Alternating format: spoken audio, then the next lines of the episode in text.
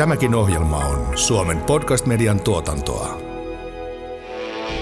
Kun puhuttiin niiden tyttöjen kanssa, niin teini-ikäisiä ja kyseltiin, että jaa, että miten teillä, että paljon te treenaatte. Joo, kolme kertaa viikossa. Ja jaha, okei, no harrastatteko te muutakin tai teettekö te muuta? Ei, me, että ahaa, okei, no mit, mitäs tavoitteet teillä on? Joo, kyllä me halutaan maajoukkoja ja se on vähän sillä että tsemppiä. Kuuntelet Suomen palloliiton podcastia valmentamisesta ja valmentajuudesta. Tämän jakson aiheena on pelaajapolku urheiluseurassa. Pelaajapolusta puhutaan paljon, mutta mitä se käytännössä tarkoittaa? Miten luodaan toimiva pelaajapolku, joka kuitenkin antaa samalla sijaa erilaisille pelaajille ja persoonille? Aiheesta keskustelemassa Tampereen Ilveksen valmennuspäällikkö Jouko Turunen ja Suomen aamaajoukkueen hyökkäjä tähti Linda Selström. Ohjelmaa juontaa entinen aamaajoukkue pelaaja ja nykyinen juniorivalmentaja Petri Pasanen. Nyt puhuu valmentaja. Tämän päivän podcast-vieraat on Linda Selström, Helmareiden tähtihyökkäjä jo monen vuoden ajan sekä Tampereen Ilveksen poikien valmennuspäällikkö ikäluokis U8, U15 Jouko Turunen. Tervetuloa molemmat. Kiitos paljon. Kiitos Peetu. Jouko, sulle pelaajapolku käsitteenä varmaan vähän läheisempi sun työnkuvan takia. Mitä se Tampereen Ilveksessä merkitsee? No jos mä ajattelen, että mitä se pelaajapolku tarkoittaa, niin se on mun mielestä suunnitelma seuralla, että miten kehitetään pelaajia tietylle tasolle, jos on asetettu joku tavoite, että vaikka meillä Ilveksessä, että pystyttäisiin kehittämään pelaajia veikkausliigaa ja kansalliseen liigaan ja sitten kansainvälisille kentille, niin se on vähän niin kuin se seuran suunnitelma, että millaisella reitillä ne pelaajat sitten kulkis kohti sitä tavoitetta. Ehkä noin lyhykäisyydessä. Linda, sä oot saavuttanut jalkapallon ammattilaisuuden ulkomailla, monta maaottelua Suomen riveissä. Miten pelaajapolku on koskettanut sun uraa? No mähän on se läpikäynyt henkilökohtaisesti itse, vaikka en sitä niin itse niin ole ajatellut sitä, että tässä kuljen pelaajapolkua pitkin, mutta kuitenkin on, on semmoisen läpikäynyt. Pelaajapolku on aika muodikas sana nykyfutiksessa ja yhä useamman seuran strategiasta se löytyy. Pitääkö semmoinen olla olemassa erikseen jäseneltynä?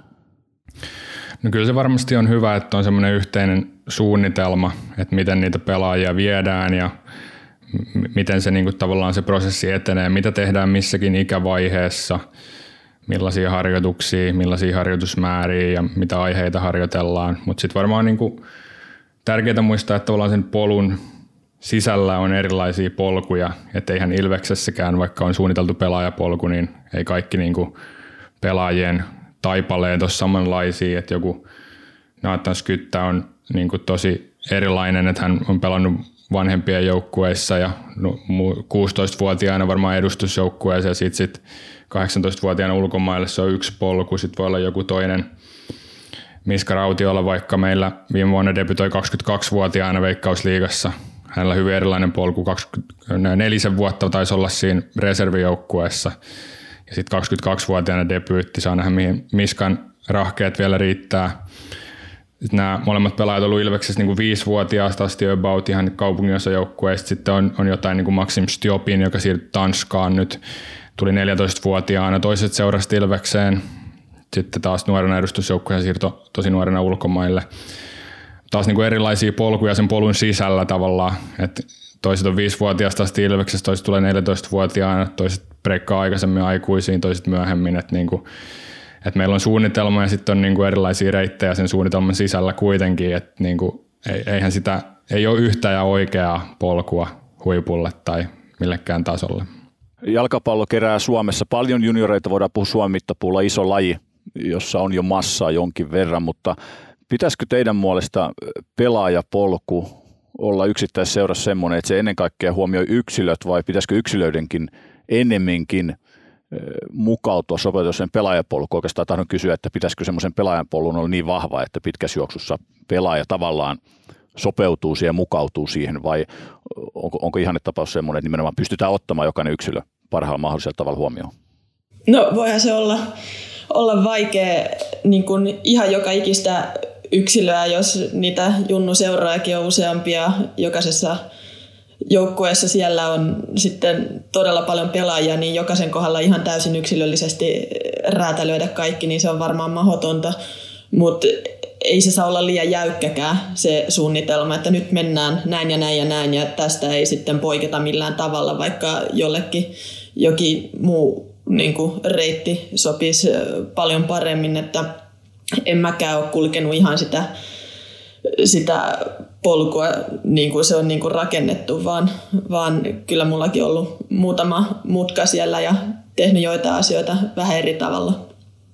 Ja sitten meillä on maajoukkoissa niitäkin, jotka, jotka ei ole vaikka käynyt edes junnumaajoukkoita läpi, vaan tuli suoraan A-maajoukkoeseen. Niin, ehdottomasti näin. Että kyllä samaa mieltä Lindan kanssa. Että varmaan niin kuin, jos se seuran identiteetti ja pelaajapolku on niin kuin vahva, niin kyllähän se muokkaa sitä henkilöä varmaan johonkin suuntaan. Että mä toivoisin, että ne Ilveksen tietyt arvot ja identiteettiasiat niin näkyy Ilveksen pelaajissa, että ne on, ne on urheilullisia ja sinnikkäitä pelaajia ja valmiit niin kuin käsittelee vastoinkäymisiä ja sitten ne on esimerkiksi vahvoja tilanteen vaihdoissa, mikä meillä on niin kuin iso juttu, niin varmaan tämmöisiä juttuja toivoisin, että siinä näkyisi niin tämmöisiä ilveskulttuurin tuotteita, työteliäisyys, sinnikkyys, mutta sitten totta kai niin kuin, on tosi erilaisia pelaajia sit näiden arvojen sisällä. Et niin kuin mitkä on ne pelaajan omat henkilökohtaiset vahvuudet, mitkä on fyysiset ominaisuudet, henkiset, taidolliset jutut, niin, niin tavallaan se pelaajapolku varmaan muokkaa pelaajaa tiettyyn suuntaan, mutta et ei, ei, niin kuin, ei me ainakaan ajatella, että me haluttaisiin, että kaikki pelaajat on samanlaisia – koska onhan jalkapallossa erilaisia rooleja ja erilaisia pelipaikkoja myöskin niin kuin tosi paljon. Miten teidän mielestä hyvää ja toimivaa pelaajapolkua voidaan mitata? Tuleeko se siinä, että lasketaan lopulta, kuinka monta pelaajaa saadaan siirtymään ulkomaille, vai onko se, että kuka nousee edustusjoukkueeseen, vai onko hyviä mittareita jo ehkä siinä 14-15-vuotiaana, kun nähdään vaikka esimerkiksi, että kuinka moni saa maajoukkue, poikamaajoukkue tai tyttömaajoukkue kutsuu? No varmaan se riippuu just niistä seuran tavoitteista. Että jos on asetettu tavoitteeksi se, että kehitetään pelaajia niin kansalliseen liikaan tai veikkausliikaan, niin sitten se on selvä mittari, jos on asetettu tavoitteeksi, että kehitetään pelaajia kansainväliselle tasolle ulkomaille ammattilaiseksi, niin totta kai se on sitten niin mittari. Että ne mittarithan pitäisi olla johdettuna niistä tavoitteista. Ja sitten tietysti esimerkiksi meillä on, on niin tietty määrä tavoite, että meillä on miesten ja naisten joukkueesta tietty määrä omia kasvattajia, jotka pelaa siellä ja on siinä harjoitusringissä, niin se on yksi tavoite. Ja ne on niin kuin kansainväliset siirrot, pelaajat kansallisella ylimääräisellä sarjatasolla, sitten pelaajat nuorten maajoukkueessa, aikuisten maajoukkueessa on niin kuin meille selkeitä mittareita. Ja me halutaan niitä niin kuin seurata. Mutta sitten onhan myös erilaisia seuroja, että jossain seurassa, missä ei tavoitella ehkä sitä niin kuin että itse tuottaa pelaajia kansainväliselle huipulle. Voi olla joku harrasteseura, missä sit pelaajapolun mittarit voi olla vaikka se, että kuin, kuin hyvin ne pysyy siinä harrastuksessa. Kuin monta pelaajaa meillä on, kuinka tyytyväisiä ne on, jos tehdään vaikka jotain tyytyväisyyskyselyt. Voi olla niin kuin erilaisia erilaisia pelaajapolkuja myöskin. Tässä varmaan tämä niin huippupelaajakehitys on tietyllä tavalla agendalla, mutta, mutta myöskin, että, että voihan joku seura voi tehdä myöskin sen päätöksen, että heidän pelaajapolkunsa on tämmöinen harrastepelaajan polku. Että ei sekään ole poissuljettua mun mielestä. Jouko, teillä on Ilveksestä just hiljattain siirtynyt useampia pelaajia ulkomaille, niin mä vähän haastan sinua. Minkälaista viestiä sana tulospäin, jos sulta kysytään Ilveksen junioritoiminnasta, niin kerrotko sä ensimmäisenä sen, että hei, meillä lähti Naatan Skyttä vai tuotko enemmänkin esiin sitä, mitä, miten semmoista isompaa massaa on saatu viety eteenpäin? No varmaan molempia, jos saa näin vastata tähän kysymykseen, että, että Ilves on sen verran iso seura ainakin kansallisesti, että me on tehty sellainen päätös, että me halutaan tehdä molempia. Eli me halutaan tehdä huippupelaajakehitystä ja sitten me halutaan olla myöskin iso niin kuin harrasteseura. Eli meillä on meidän liiga, Ilves Futisliiga, joka on sitten kaikille avoin ja siellä on tuhansia harrastajia. Sitten meillä on tämä niin junioriedustusjoukkue, pelaajakehitystoiminta ja aikuisten edustusjoukkueet. Ja ehkä mä haluaisin korostaa niitä molempia, että Ilves on, on niin kuin tämmöinen monialainen seura, missä tehdään sekä huippurheilua että sitten tällaista harrastetoimintaa. Linda, mä oon ymmärtänyt, että sun pelaajakehitys sieltä lapsuudesta aikuiseksi ei ole ollut aina kaikkein suoraviivasinta, niin nyt jos sä katsot taaksepäin, niin olisitko sä kaivannut ympärillesi vähän rakennetta, joka on kontrolloidumpi, johdonmukaisempi, vai tuliko susta tällä tavalla paras mahdollinen Linda Selström? No, mä voin vaan sanoa, että mä oon ihan tyytyväinen siihen, että miten asiat on mennyt. Et en mä itse ole missään vaiheessa ainakaan muistaakseni kokenut silloin nuorempana, että voi vitsi, että kaipaisi enemmän tämmöistä tai että nyt tämä niinku tuntuu huonolta ja pahalta, vaan niinku, kyllä mä oon jokaisessa ympäristössä viihtynyt ja mä oon harrastanut useampaa lajiikin siinä samaan aikaan, niin enemmän se on ollut niinku niiden sovittamista keskenään, kuin sitten itse sitä ajatellut, että onko tämä nyt niin kuin, tämä futis, onko tämä nyt rakennettu oikealla tavalla mun ympärille. Et aloitin poikajoukkueessa ja sen jälkeen siirryin ö, vuotta vanhempiin tyttöihin pelaamaan ja aika nopeasti siitä naisten joukkueeseen. Ja lukiossakin niin en käynyt siellä märskyn Fudiksen aamutreeneissä, vaan kävin yleisurheilun aamutreeneissä siellä, että sillä tavalla niin kuin vähän poikennut tosta, että mä en ole seurannut niin kuin ihan sitä, niin kuin niitä ikä, ikäjoukkueita ja mennyt sen mukaan, vaan enemmän mennyt sen mukaan, että missä on ehkä mulle se paras paikka olla ja missä mä voin kehittyä parhaiten. Mainitsit tuon yleisurheilun. Jossain vaiheessa yleisurheilu, tai ainakin kilpaileminen varmaan jäi pitikö sun jättää yleisurheilu taakse vai halusitko sä jättää, eli päätit jättää sen vaan pois ohjelmasta? Se, se jäi siinä vaiheessa, kun muutin Ruotsiin ja aloitin ammattilaisurani. Kyllä mä olin ajatellut, kun mä sinne muutin, että kyllähän se yleisurheilu voi varmaan jollain tapaa pitää tässä, mutta totesin aika nopeasti sen ensimmäisen ammattilaispreseasonin aikana siellä Ruotsissa, että ei mitään chanssi, että, että se yleisurheilu jäi sitten siihen.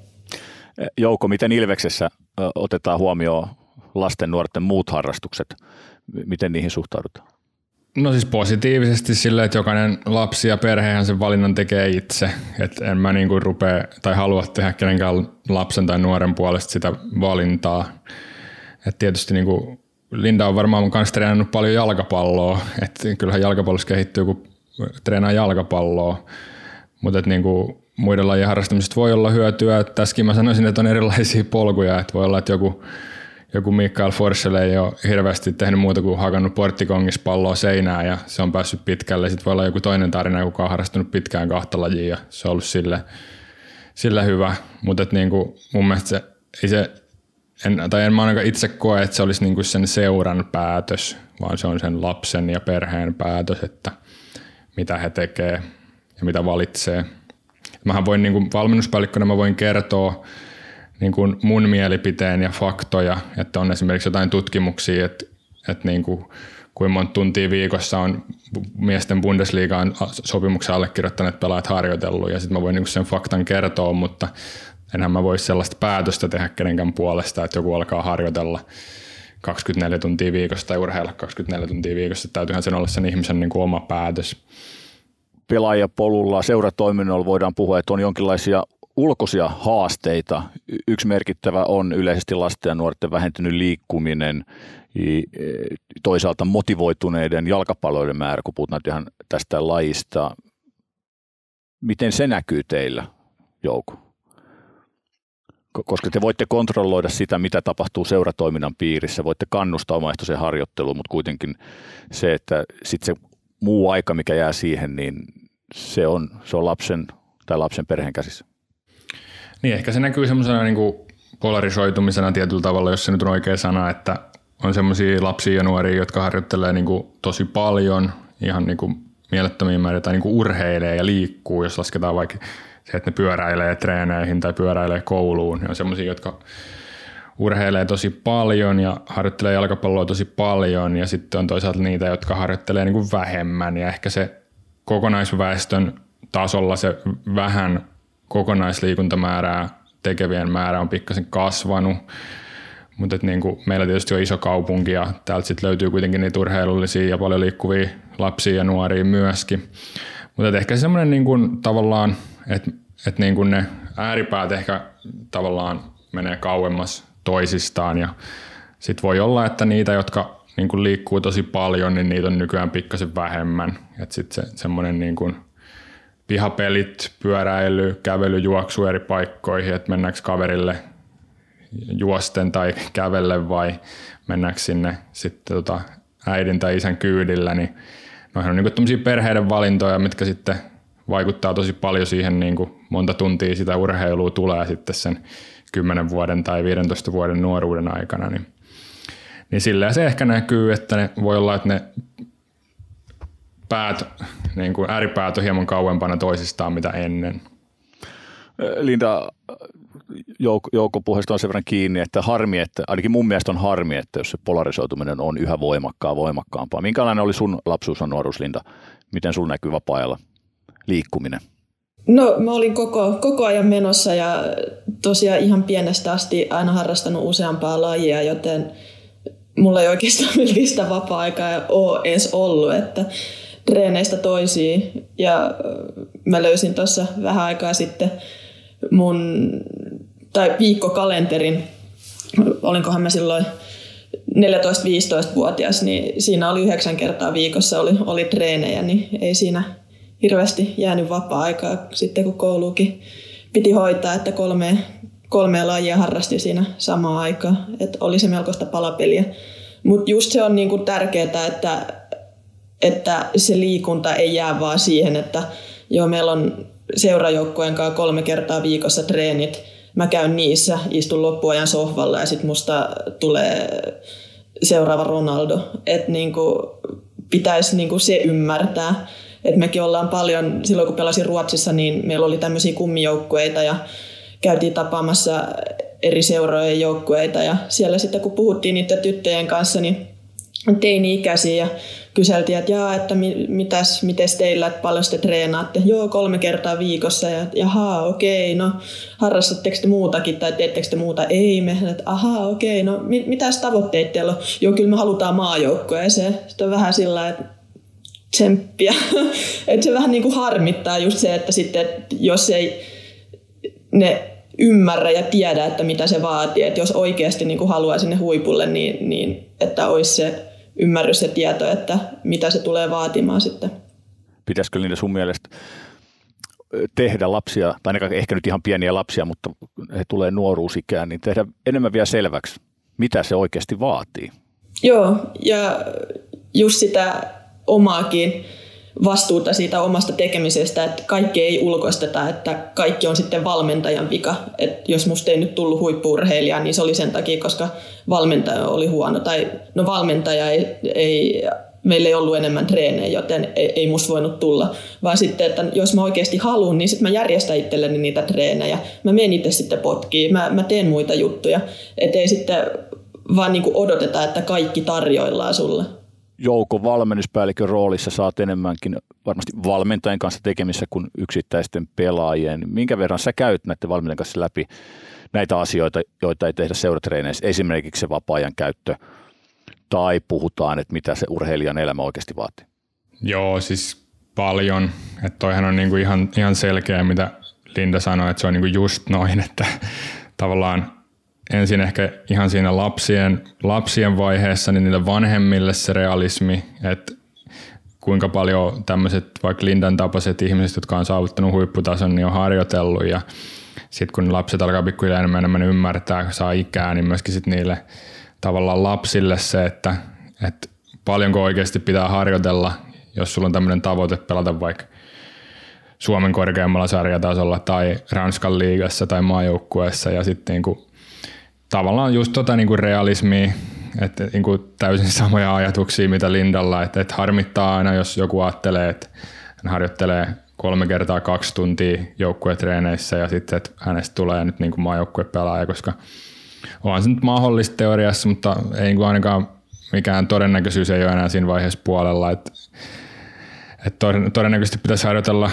20 tuntia enemmän ja siltikin niin kuin välttämättä ei saavuta sitä, mutta antaisi paremman mahdollisuuden ehkä itsellensä saavuttaa sen niin kuin oman huipputasonsa ja siitä kai sitten niin kuin on kuitenkin urheiluskysymys, että löytäisi sen niin kuin oman, oman huippunsa, mutta mun mielestä se on niin kuin tosi, tosi iso juttu ja tavallaan niin kuin ehkä liian paljon seuroissa keskitytään siihen, mitä siellä joukkuetreeneissä tapahtuu. Että todennäköisesti 20 tuntia siellä ulkopuolella on merkittävämpää kuin se 6 tuntia siellä treeneissä vaikka. Et varmaan Tampereellakin on aina ollut pelaajia, jotka haluaa harjoitella paljon omatoimisesti, mutta sitten ehkä, ehkä jos miettii vaikka omaa junioriuraa, kun pelasin Ilveksessä pienenä poikana, niin tykkäsin harjoitella, mutta en mä mitään järkevää niin kuin tehnyt. Et, et sit jos joku olisi antanut mulle vinkkejä, että miten se omatoiminen harjoittelu toteutetaan, niin se olisi varmaan ollut musta silti kivaa ja mä olisin silti nauttinut siitä ja ehkä päässyt sitten lähemmäs sitä omaa potentiaalia, niin ehkä tätä, tätä projektia tässä nyt on itse tekemässä, toiset tekisivät sitten asioita fiksummin, mitä itse on tehnyt. Joo, mä oon itse kanssa aikanaan nuorena Lahden suurhallissa, muista vahtimestaritkin sytytti mulle valon pimeeseen halliin isot, isot määrät, mä oon hakannut palloa seinään ja kääntynyt ja syöttänyt. Varmaan tein paljon oikein, sain toistuja, mutta varmaan on myös asioita, joista ei vaan sitten ollut hyötyä.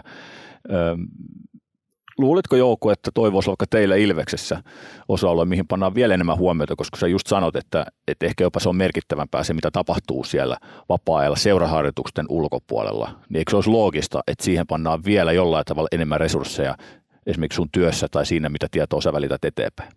No oishan se, oishan se että ehdottomasti niin kun, mun mielestä se on, se on niin selvä asia, että se voi tehdä ei me olla sitä tehty mitenkään täydellisesti, mutta me ollaan saatu niitä pelaajia kuitenkin harjoittelemaan omatoimisesti ja tekee jotain fiksuja asioita. Ehkä siitä keskustellaan liian vähän suhteessa siihen, miten paljon keskustellaan siitä, että millaisia harjoituksia, millaisia drillejä pitäisi vetää siellä treeneissä. Sitten se, että jos mä parannan jotain harjoitusta vaikka 2 prosenttia, että se pallohallintapeli tai syöttödrilli menee 2 prosenttia paremmin tai se on 2 prosenttia jotenkin paremmin suunniteltu, niin onko se, onko se iso juttu kuin sitten, että saataisiko me jollain, että jos se pelaaja vaikka pystyisi 10 prosenttia tai 20 prosenttia tehokkaampia harjoituksia tekemään niin omalla ajalla, niin se voisi olla isompi juttu sille pelaajalle auttaa sitä enemmän. Että ehkä niin kuin ehdottomasti tuota kannattaisi miettiä vielä paremmin ja syvällisemmin. Mä oon Linda ymmärtänyt, että sä oot jonkinlainen luonnonlapsi, niin jos väitän, että sulle ehkä se vapaus tehdä just mitä huvittaa oli sulle varmaan se sopivin, kun että sulla olisi vaikka annettu hyvässä mielessä, että näitä kannattaa tehdä, näitä kannattaa tehdä, niin ehkä, korjaus on väärässä, niin ehkä sun persoonalle oli parempi, että sä sait just liikkua niin paljon tai vähän kuin halusit ja tehdä just niitä urheilujuttuja, mitä susta tuntuu aina hyvältä. Niin kyllä mä oon ehkä, no jollain tapaa niin mä oon kuitenkin tosi tunnollinen, että jos mulle olisi annettu NS-läksyjä, että nämä treenit pitää hoitaa, niin kyllä mä ne olisin hoitanut sitten, vaikka olisi ollut yöllä yksikseni ulkona sitten tekemässä niitä hemmetiharjoitteita sen takia, että, että oli pakko, mutta kyllä mä muuten niin kuin, olen vähän sillä niin kuin ilon kautta pyrkinyt tekemään asioita ja, ja kuitenkin jollain tapaa tosi jäärä tai se, että mulla on ollut aina hyvin selkeä kuva itse, että miten asiat menee. Ja jos ei siinä ole mun mielestä ollut järkeä, jos ulkoota yritetään tuputtaa jotain ilman, että se on hyvin perusteltu, niin, niin sitten mä sitä ehkä ihan pureskelematta olisi niellyt, että, että sitä se puhuu se mun, mun nuoruuden jalkapallovalmentajakin, että ei, sit, ei, et, ei sitä kans sinun lähteisi keskustelemaan, että se yleisurheilu pitäisi lopettaa ja panostaa vaan siihen futikseen, että, että semmoinen keskustelu olisi, olisi ollut aika turha, että antaa Lindan nyt harrastaa näitä lajeja ja sitten tulee tänne futistreeneihin, kun on aikaa. Linda, jos ajattelet omia valmentajia junioreista sinne aikuisfutikseen, niin missä vaiheessa sä aloit äh, kyseenalaistamaan valmentajaa tai pohtimaan, että miksi valmentaja toimii tässä tilanteessa näin, koska pieni lapsi aika sokeasti vaan katsoo ylöspäin tekee mitä pitää, mutta mä tiedän, että jossain kohtaa aina pelaaja tulee se, että alkaa miettiä, että miksi tuo valmentaja tekee just noin?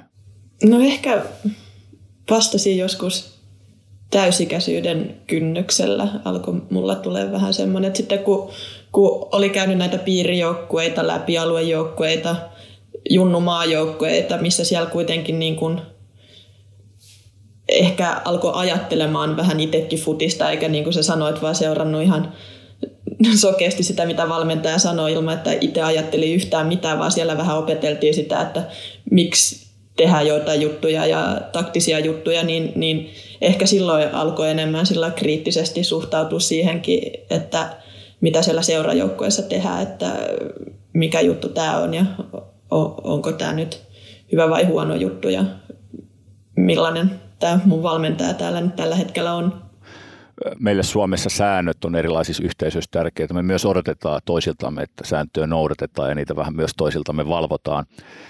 Kuvastaa meidän kulttuuria myös. Voitaisiko vaikka nyt junior-jalkapallossa, paitsi että me opetetaan pelaajille pelillisiä asioita, niitä arvoja, niin rohkaista siihen vielä enemmän kyseenalaistamaan, miksi valmentaja tekee jotain ja onko tämä just mulle hyvä juttu?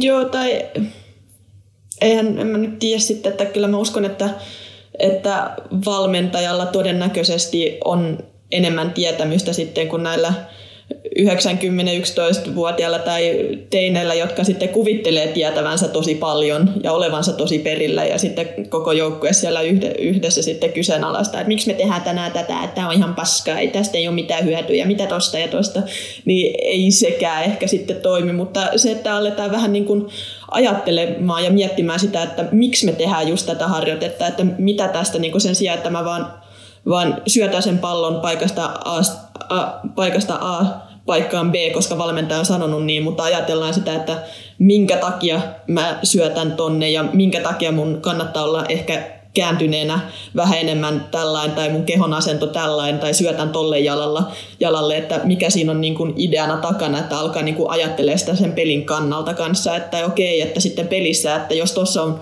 on puolustaja, olisi varmaan pelissä tuossa tilanteessa, to, niin kuin tuossa mun vasemmalla puolella, okei, ehkä mä sitten otan ton tatsin enemmän tonne oikealle.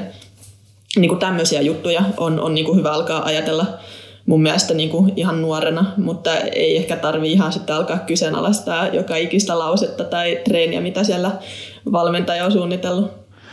Mitä mieltä olet Jouko? Mehän, sehän ei voi toimia niin, että kun pelaaja täyttää 18 tai 20, niin sitten, sitten me aletaan heille puhumaan, että no nyt te voitte vähän kysyä ja pitää perustella, vaan kyllähän se pitää olla mun mielestä mukana aikaisemminkin, koska me kasvetaan myös ihmisiä meidän hyvistä junioripelaajista eikä vaan se, että tehkää näin ja jossain kohtaa, no nyt olette niin vanhoja ja nyt voidaan alkaa keskustella näistä. Joo, ehdottomasti sekin on niinku prosessi, mikä on yksi osa varmaan tätä pelaajapolkua, että, että varmasti se toiminta on niin kuin pienillä lapsilla eniten just valmentajajohtoista sen takia, että ne vaatiikin semmoista turvallisuutta ja selkeitä sääntöjä ja valmentaja kertoo, miten toimitaan ja sitten se lähtee niin kuin siellä jossain kahdeksanvuotiaana semmoisesta juttelukulttuurista, että valmentaja kuitenkin juttelee niille pelaajille ja ehkä sitten niin kuin Linda sanoi tuosta perustelemisesta, että, että valmentaja alkaa myöskin perusteleen, että miksi sä syötät yläjalalle, eikä vaan sano, että syötä yläjalalle, vaan kertoo sen perustelun, että no sitten on helpompi edetä, kun sä syötät sen siihen yläjalalle, kun siinä edessä on tilaa. Ja sitten tavallaan kun pienenä aloitetaan se juttelukulttuuri ja sitten ruvetaan perustelemaan niitä asioita, niin se luo sen pohjan sitten sille niin kuin tavallaan, että se semmoinen kaksisuuntainen vuorovaikutus valmentaja ja pelaajan välillä siitä sitten pikkuhiljaa kehu, kehittyy. Minkä verran te joukko osallistatte valmentajia tähän koko Ilveksen pelaajapolkuun? Minkä verran te pidätte tehdä tietoisena tai aina kerrotte, missä mennään tai mitä tapahtuu seuraavaksi? Kyllä me pyritään sitä tekemään totta kai ja silloin kun tätä on alun perin luotu, niin on pidetty erinäisiä tapaamisia ja kokouksia, missä kysytty niin tämän valmentajayhteisön mielipidettä, että miten, millaisia arvoja haluttaisiin Ilveksessä nähdä ja millaista pelaamista haluttaisiin Ilveksessä nähdä ja millaisia pelaajia. Ja totta kai se on niin sieltä varmaan lähtöisin ja ehkä niin tästä kaupungistakin jopa jollain tavalla, että tämä on työläiskaupunki, täällä tehtaiden piiput sauhuaa ja sieltä ehkä tulee se työ, työteliäisyys ja sinnikkyys, että että jos me laitettaisiin valkoiset silkkihanskat käteen ja mentäisiin tuonne niin kuin ratinaan niin, ettei saa valkoiset hanskat tulla mustaksi, niin ei se välttämättä olisi sit se tapa, miten tässä kaupungissa tehdään pelaajia. Et jossain muussa kaupungissa, sivistyneessä Pariisissa se voi olla niin, mutta tota, Tampere on työläiskaupunki ja sitten varmaan niinku tällaisetkin jutut vaikuttaa siihen, että mistä se seura sitten niinku tulee oikeasti ja millaisia pelaajia, koska vaikuttaa siihen, millaisia ihmisiä täällä on. Ja tuolta se sitten niinku lähtee, se seuran identiteetti muotoutuu ja nyt se sitten niinku ehkä jollain tavalla tuntuu jo selkeältä tällä hetkellä, että sit sitä vaan niinku vahvistetaan enemmän tällä hetkellä. Yksi yhdistävä tekijä varmaan kaikille Suomen futisseuroilla on se, että halutaan tuottaa mahdollisimman paljon mahdollisimman hyviä pelaajia, niin sanottua huippupelaajia aina sitten ammattilaiseksi ja puhutaan sitten miehistä tai naisista. Ja varmaan suurimpia haasteita sen pelaajapolun varrella on tunnistaa se yksittäinen lahjakkuus, koska meillä ei ole varaa heittää yhtään hukkaa. Jouko, miten haastavaa se on tunnistaa, no. että tuossa pojassa tai tytössä on ehkä vähän jotain eritoista? Niin onhan se haastavaa, eihän sitä voi kieltää. Et sitten tietysti helposti aina jälkikäteen voi sanoa, että kyllä mä sen näin yhdeksänvuotiaana, että just toi, just toi kaveri oli se, kenestä tulee. Että ehkä niinku jälkiviisaus on aina helppoa, mutta onhan se tosi vaikeaa, kun tunnistaa sitä talenttia. Mutta ehkä sitä pitää niinku miettiä myöskin sen suorituksen ulkopuolelta. Eli esimerkiksi just se, että millainen se sen pelaajan niin kuin intohimoista jalkapalloa kohtaan on, millainen, millainen on sen kyky käsitellä pettymyksiä, kuinka sinnikäs se on. Et niin kuin enemmän ja enemmän on itse tullut ehkä siihen tulokseen, että semmoiset jutut, niin kuin nyt tämä sinnikkyys mainittiin tässä Lindankin tarinan kohdalla, niin se ja kyky voittaa, niin kuin voittaa vaikeuksia, sietää pettymyksiä, ja, ja niin kuin just se niin kuin ihan rakkaus jalkapalloa, että paljon sä oikeasti rakastat sitä ja oot valmis sitten tekemään sen eteen, niin ehkä semmoisia juttuja, varsinkin mitä nuorempia pelaajia on, niin pitäisi katsoa niitä juttuja enemmän kuin sit sitä sen hetkistä sarjaottelun suoritusta. Mutta niinku, mun mielestä se, että se talentin tunnistus on vaikeaa, niin ei tarkoita sitä, etteikö voitaisiin käyttää esimerkiksi tasoryhmiä tai valita pelaajia tämmöisiin joukkueisiin. Että sitten vaan pitää miettiä, että mitä niille muille pelaajille tapahtuu, jotka ei ehkä tule valituksi ja että tasoryhmät on joustavia ja niin poispäin. Ja niinku ei, että kyllähän ei kilpailullisuuskaan sulje pois sitä, että ne myöhemmin kasvavat voisit tulla sieltä, sieltä niinku mukana myö, myös myöhemmin. Että niin kuin ei, ei ne ole tavallaan nämä kaksi, kaksi juttua, niin kuin kilpailullisuus ja tällainen tasoryhmäajattelu, niin ei ne ole missään tapauksessa mun mielestä niin kuin vastakkainen ajattelumaailma sille, että, ei, että tuetaan myöskin niitä myöhemmin kehittyviä pelaajia. Mä oon itse sitä mieltä, että vaikka nyt jalkapallo, niin joku, tyk- joku pelaa sen takia, että siellä on ne kaverit, joku tykkää, että pääsee pelaamaan, joku haluaa voittaa. Ja mun mielestä nämä kaikki on ihan yhtä arvokkaita asioita, jotka kiinnittää lapsen jalkapalloa. Ja kaikkia niitä pitää kunnioittaa tapauksissa, niin eikö, melkein voitaisiin todeta, että pelaajapolku pystyy huomioimaan nämä kaikki erilaiset lapset, ei paitsi sitä, että miten joku, että saadaan kaikki harjoittelee tarpeeksi, vaan myös se, että miksi joku pelaa jalkapalloa, jotta me saadaan pidettyä tasosta riippumatta kaikki mahdollisimman kauan sen yksittäisen seuran piirissä ja tarjota liikuntaharrastus tai tie vaikka ammattilaiseksi joku päivä. Joo, joo siis ehdottomasti. Ja nyt niin kuin hieno tämä Palloliiton uusi strategiaprojekti, missä puhutaan siitä, että jokaisella lapsella ja nuorella olisi koulutettu valmentaja, niin sehän on just sitä, että kaikissa eri tasoisissa seuroissa ja eri paikkakunnilla olisi mahdollisimman hyvä valmentaja, niin sitten niin kuin mahdollisimman moni saisi niin kuin tasapuoliset hyvät lähtökohdat siihen jalkapalloharrastukseen ja mahdollisimman monta lasta ja nuorta meidän kannattaa saada mahdollisimman hyvän valmennuksen piiriin. Se on niin kuin tietysti helpommin sanottu kuin tehty.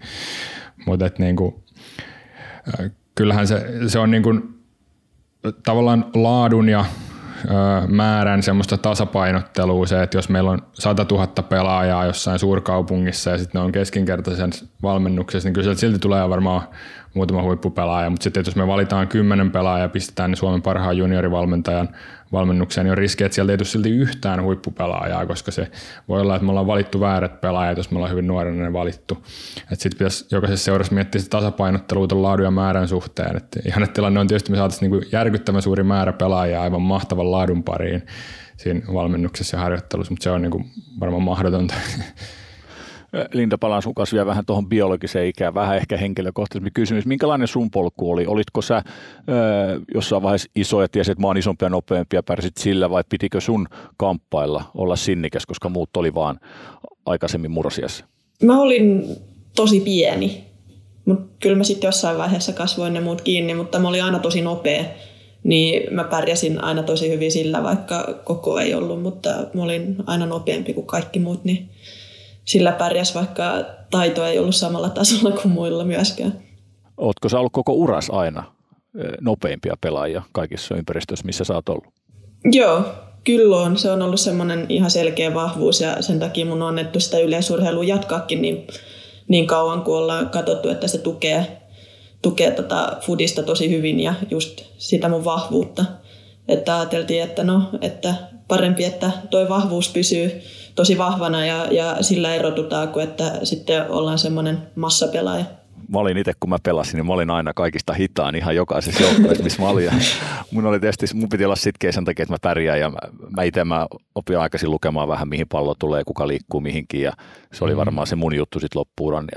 Mikä se sun ominaisuus, Linda, on, mikä on sun sitkeyden takia päässyt tai joutunut kehittymään itse?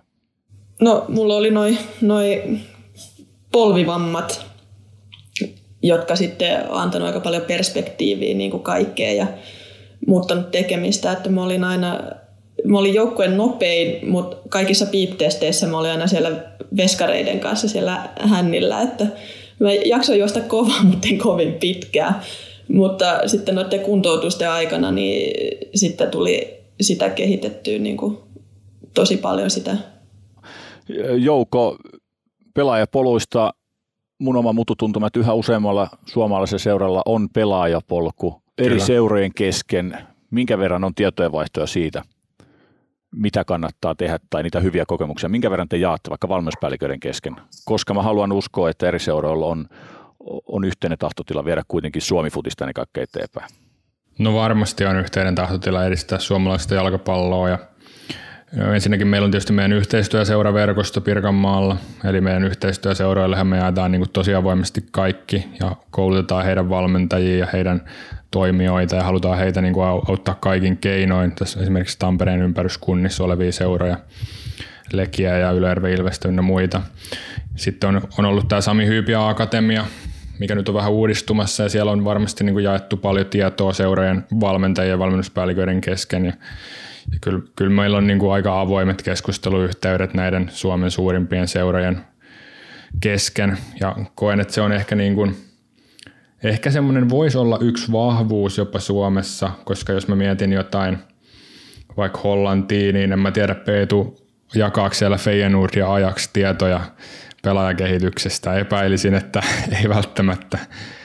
Niin, että se kilpailu on niin brutaali, että siellä ei, tai jakaako aikoja Hammarby Tukholmassa parhaat vinkit toisilleen, niin ei varmaan, mutta ehkä me Suomessa niin me ei olla niin verisessä kilpailutilanteessa kuitenkin tässä jalka, juniorijalkapallossa, niin me pystytään ehkä vähän enemmän jakamaan, koska meillä ei ole, ei ole ehkä toimijoilla ihan niin kova pelko omista työpaikoista, ei ole ehkä ihan niin kovat tulospaineet kuin sitten jossain – jossain vielä kilpailullisemmassa isommassa futismaassa, niin, niin mä luulin, että tuolta perusteelta ajateltuna pohdittuna, niin se voisi olla jopa yksi sellainen potentiaalinen vahvuus Suomessa, että me jaetaan sitä tietoa aika avoimesti ja rohkeastikin.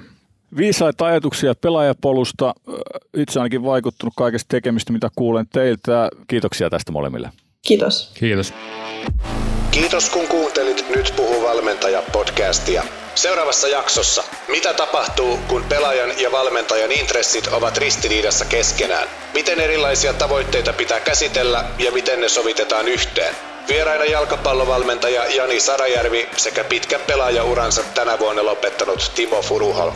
Seuraa podcastia Spotifyssa tai tilaa ja arvostele se Apple Podcastissa. Näin kuulet aina uudet jaksot heti niiden ilmestyessä.